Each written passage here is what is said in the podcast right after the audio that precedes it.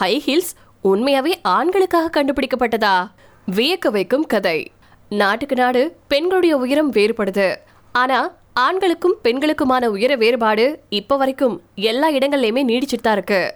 ஒரு சில விதிவிலக்குகள் தவிர உலக சினிமாக்கள்ல நீங்க உயரம் கூடிய நாயகி அவங்கள விட உயரம் குறைவான நாயகனை பார்க்கவே முடியாது. பெண்களுடைய சராசரி உயரத்துக்கு கீழே உயரம் குறைவா இருந்துச்சுன்னா அதுவே அந்த பெண்களுக்கு பெரும் பிரச்சனையா இருக்கு. முக கண்ணாடியில பார்த்து முகத்தை அழகுபடுத்துறது மாதிரியே காலனி கடைகள்ல ஹை ஹீல்ஸ் அப்படின்னு சொல்லப்படக்கூடிய உயர குதிகால் செருப்புகளையும் அவங்க மெனக்கெட்டு தேட வேண்டியிருக்கு. இன்னைக்கு பெண் குழந்தைகள்ல இருந்து வளர்ந்தவங்க வரைக்கும் பெண்களுடைய காலனி அப்படின்னு சொன்னாவே அது கொஞ்சமாவது உயர குதிகால்ல இருக்கணும் அப்படின்னு ஆயிடுச்சு.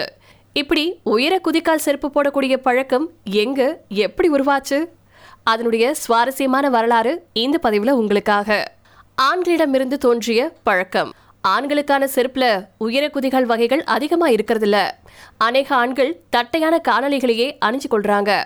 ஆனா ஆச்சரியம் என்னன்னு கேட்டீங்கன்னா உயர குதிக்கால் காலணிகளை அணியக்கூடிய போக்கு ஆண்கள் கிட்ட இருந்து தான் தோன்றியிருக்கே தவிர பெண்கள் கிட்ட இருந்து இல்லை. உயர குதிகால்களின் தோற்றம் குதிரை சவாரி செய்யறவங்க மற்றும் வீரர்கள் கிட்ட இருந்து தோன்றியது அப்படின்னு பாத மருத்துவரும் காலனி வரலாற்று ஆசிரியருமான கேம்ரூன் கிப்பன் சொல்லியிருக்காரு. குதிரை சவாரி செய்யக்கூடிய கவுபாய்களோ இல்ல வீரர்களோ இவங்களுடைய சமூகத்தின் சாதாரண மக்களின் பிரிவுகளையே பிரதிநிதித்துவம் செஞ்சாங்க. இவங்க கிட்ட இருந்து தோன்றிய உயர குதிக்கால் ஷூக்கள் அணியும் பழக்கம் சீக்கிரமாவே பணக்காரர்களுக்கும் பரவுச்சு. முக்கியமா நாடாளு மன்னர்கள் அப்படி உயர குதிக்கால் காலணிகளை அணியறத நாகரிகமா பார்க்க தொடங்கினாங்க. உயர குதிக்கால் போக்கு சிறந்தது என்று எப்படி தோன்றியது? பதினாறாம் நூற்றாண்டுல கேத்ரின் டி மெடிசி அப்படிங்கிற ஒரு பெண் ஒரு உயர குதிக்கால் ஷூ அணிஞ்சது வரலாற்றுல பதிவு செய்யப்பட்ட முதல் நிகழ்வு. அந்த பொண்ணோட உயரம் நூத்தி ஐம்பது சென்டிமீட்டர் அப்படிங்கறதுனால அவளோட திருமணத்திற்காக தன்னுடைய உயரத்தை அதிகரிச்சு தோற்றமளிக்கணும் அப்படின்னு அவ விரும்பினா. அந்த காலம் வரைக்கும் பெண்கள் பிளாட்ஃபார்ம் ஷூக்களையே அணிஞ்சிட்டு வந்தாங்க. பிளாட்ஃபார்ம் ஷூக்கள் அப்படிங்கிறது விருந்துகளுக்கு சிறப்பு நிகழ்வுகளுக்கு அணிஞ்சு செல்லக்கூடிய ஒரு சிறப்பான காலனி வகை. இது மேடைகள் அணியக்கூடிய ஷூக்களாகவும் இருந்திருக்கு. இத அன்றாடம் அணிய மாட்டாங்க. இன்னைக்கு இந்த வகை காலணிகளை அதிகம் அணிகிறதில்ல அப்படின்னு சொன்னா கூட மேடைகள்ல தோன்றக்கூடிய கலைஞர்கள் இத்தகைய சிறப்பான பிளாட்ஃபார்ம் ஷூக்கள் அணியறது வழக்கம். பிளாட்ஃபார்ம் காலணிகள் பதினாறாம் நூற்றாண்டுல ஐரோப்பாவில இருந்த இந்த பிளாட்ஃபார்ம் ஷூக்கள்ல சில வகைகள் அறுபது சென்டிமீட்டர் உயரம் கூட இருந்திருக்கா. இதனாலேயே இந்த வகை ஷூக்கள் அணியக்கூடிய பெண்கள் அடிக்கடி கீழே விழுவாங்க. கர்ப்பிணி பெண்கள் இப்படி விழறதுனால கருச்சிதவுகளையும் சந்திச்சிட்டு வந்திருக்காங்க. அதுக்காகவே இந்த பிளாட்ஃபார்ம் காலணிகளை அணியறது சட்டப்பூர்வமா பல இடங்கள்ல அப்போதைக்கு தடை செய்யப்பட்டிருந்துச்சு. இப்ப இருக்கக்கூடிய உயர குதிக்கால் காலணிகளுக்கும் பிளாட்ஃபார்ம் காலணிகளுக்கும் உள்ள வேறுபாடு என்ன அப்படின்னு கேட்டிங்கன்னா பிளாட்ஃபார்ம் காலணிகள் ஃபுல்லாவே உயரமா இருக்கும். உயிர காலணிகள் பாதுகாப்பு. காலனி தயாரிப்பாளர்கள் பெண்களுக்கு உயரம் அதிகமான காலணிகளை கொடுக்க முடியும் அப்படின்னு உணர்ந்தாலும் கூட அந்த காலணிகள் பாதுகாப்பானதா இருக்கணும் அப்படின்னு அவங்களுடைய தேவைகளையும் புரிஞ்சுக்கிட்டாங்க. சோ அவங்க பிளாட்ஃபார்ம் ஷூக்களின் முன்புறம் தரையோட ஒட்டுற விதமாகவும் நடுவுல வளைஞ்சு பின்புறம் அதாவது குதிக்கால்கள் படும் இடத்தின் உயரத்தை கூட்டி பாதத்துக்கு பொருத்தமா தயாரிச்சாங்க.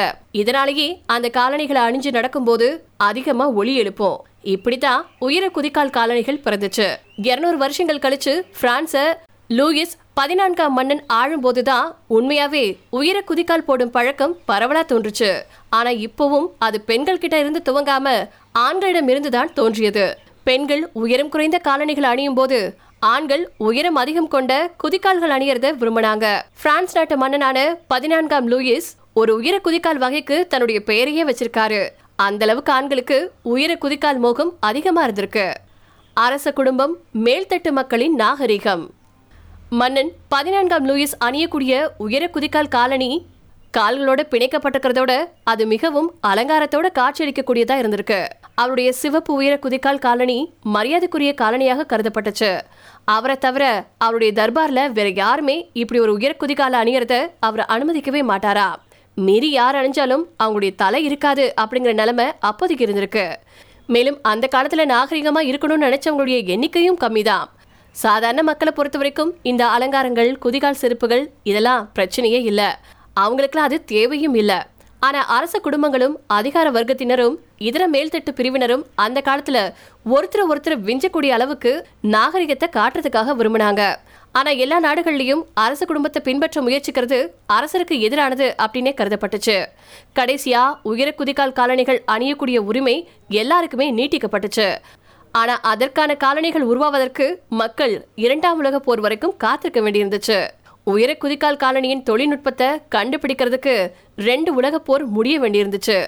உயர குதிக்கால ஸ்டைலட்டோ குதிக்கால் அப்படின்னு அழைப்பாங்க. இது ரெண்டு புள்ளி அஞ்சு சென்டிமீட்டர்ல இருந்து இருபத்தஞ்சு சென்டிமீட்டர் வரைக்கும் உயரத்துல வேறுபடும். ஸ்டைலட்டோ தொழில்நுட்பம் அப்படின்னா என்ன அப்படின்னு கேட்டீங்கன்னா இதன்படி காலணிகளின் உட்புறத்துல ஒரு சிறிய உலோக துண்டு இருக்கும். இதன் மூலமா காலணியின் குதிக்கால் பகுதி மற்றும் பாதத்தின் முன்பகுதி தனித்தனியா இயங்கும். ரெண்டுக்கும் நடுவுல இருக்கக்கூடிய பகுதி வளைஞ்சு திரும்பும் வண்ணம் இருக்கும். இப்படித்தான் இன்றைய உயர குதிக்கால் காலணிகள் கண்டுபிடிக்கப்பட்டுச்சு. இதுக்கு முன்னரும் குதிக்கால் காலணிகள் வளைந்தாலும் இப்போதுதான் கால்கள் அதற்கு பொருத்தமா இருந்ததோட அந்த ஷூக்கள் எந்த நிலைமையிலையும் பயன்படுத்தலாம் அப்படிங்கிற நிலைமை ஏற்பட்டுச்சு. ஆரம்ப காலத்துல உயர குதிக்கால் ஷூக்கள் மேடையவே துளைத்து விடும் வண்ணம் கூர்மையா இருந்துச்சு. அதே மாதிரி இந்த உயர குதிக்கால் காலணிகளை அணியறது கால்களுக்கு உகந்ததா அப்படின்னு பெரிய விவாதமும் இருந்துச்சு. ஆனா இரண்டாம் உலக போருக்கு அப்புறமா அரை நூற்றாண்டுக்கும் மேலான அனுபவத்துல உயர குதிக்கால் அணியறதுனால முதுகு வலி கால் வலி வரும் அப்படிங்கிறதுக்கு ஆதாரம் இல்ல அப்படின்னு பாத மருத்துவர் கிப்பன் சொல்லியிருக்காரு. இப்படியா ஆண்கள் கிட்ட இருந்து ஆரம்பிச்ச உயிர குதிக்கால் காலணிகள் இன்னைக்கு அறிவியல் பூர்வமா பெண்களுக்கு ஆபத்து ஏற்படாத வண்ணம் பொருத்தமா தயாரிக்கப்பட்டு பயன்படுத்தப்பட்டுட்டு வந்துட்டு இருக்கு அதனால உயரம் குறைந்த பெண்களுடைய தாழ்வு மனப்பான்மைய இந்த உயர குதிக்கால் காலணிகள் சாதாரணமா போக்கிவிடும் என்றால் அது மிக இல்லை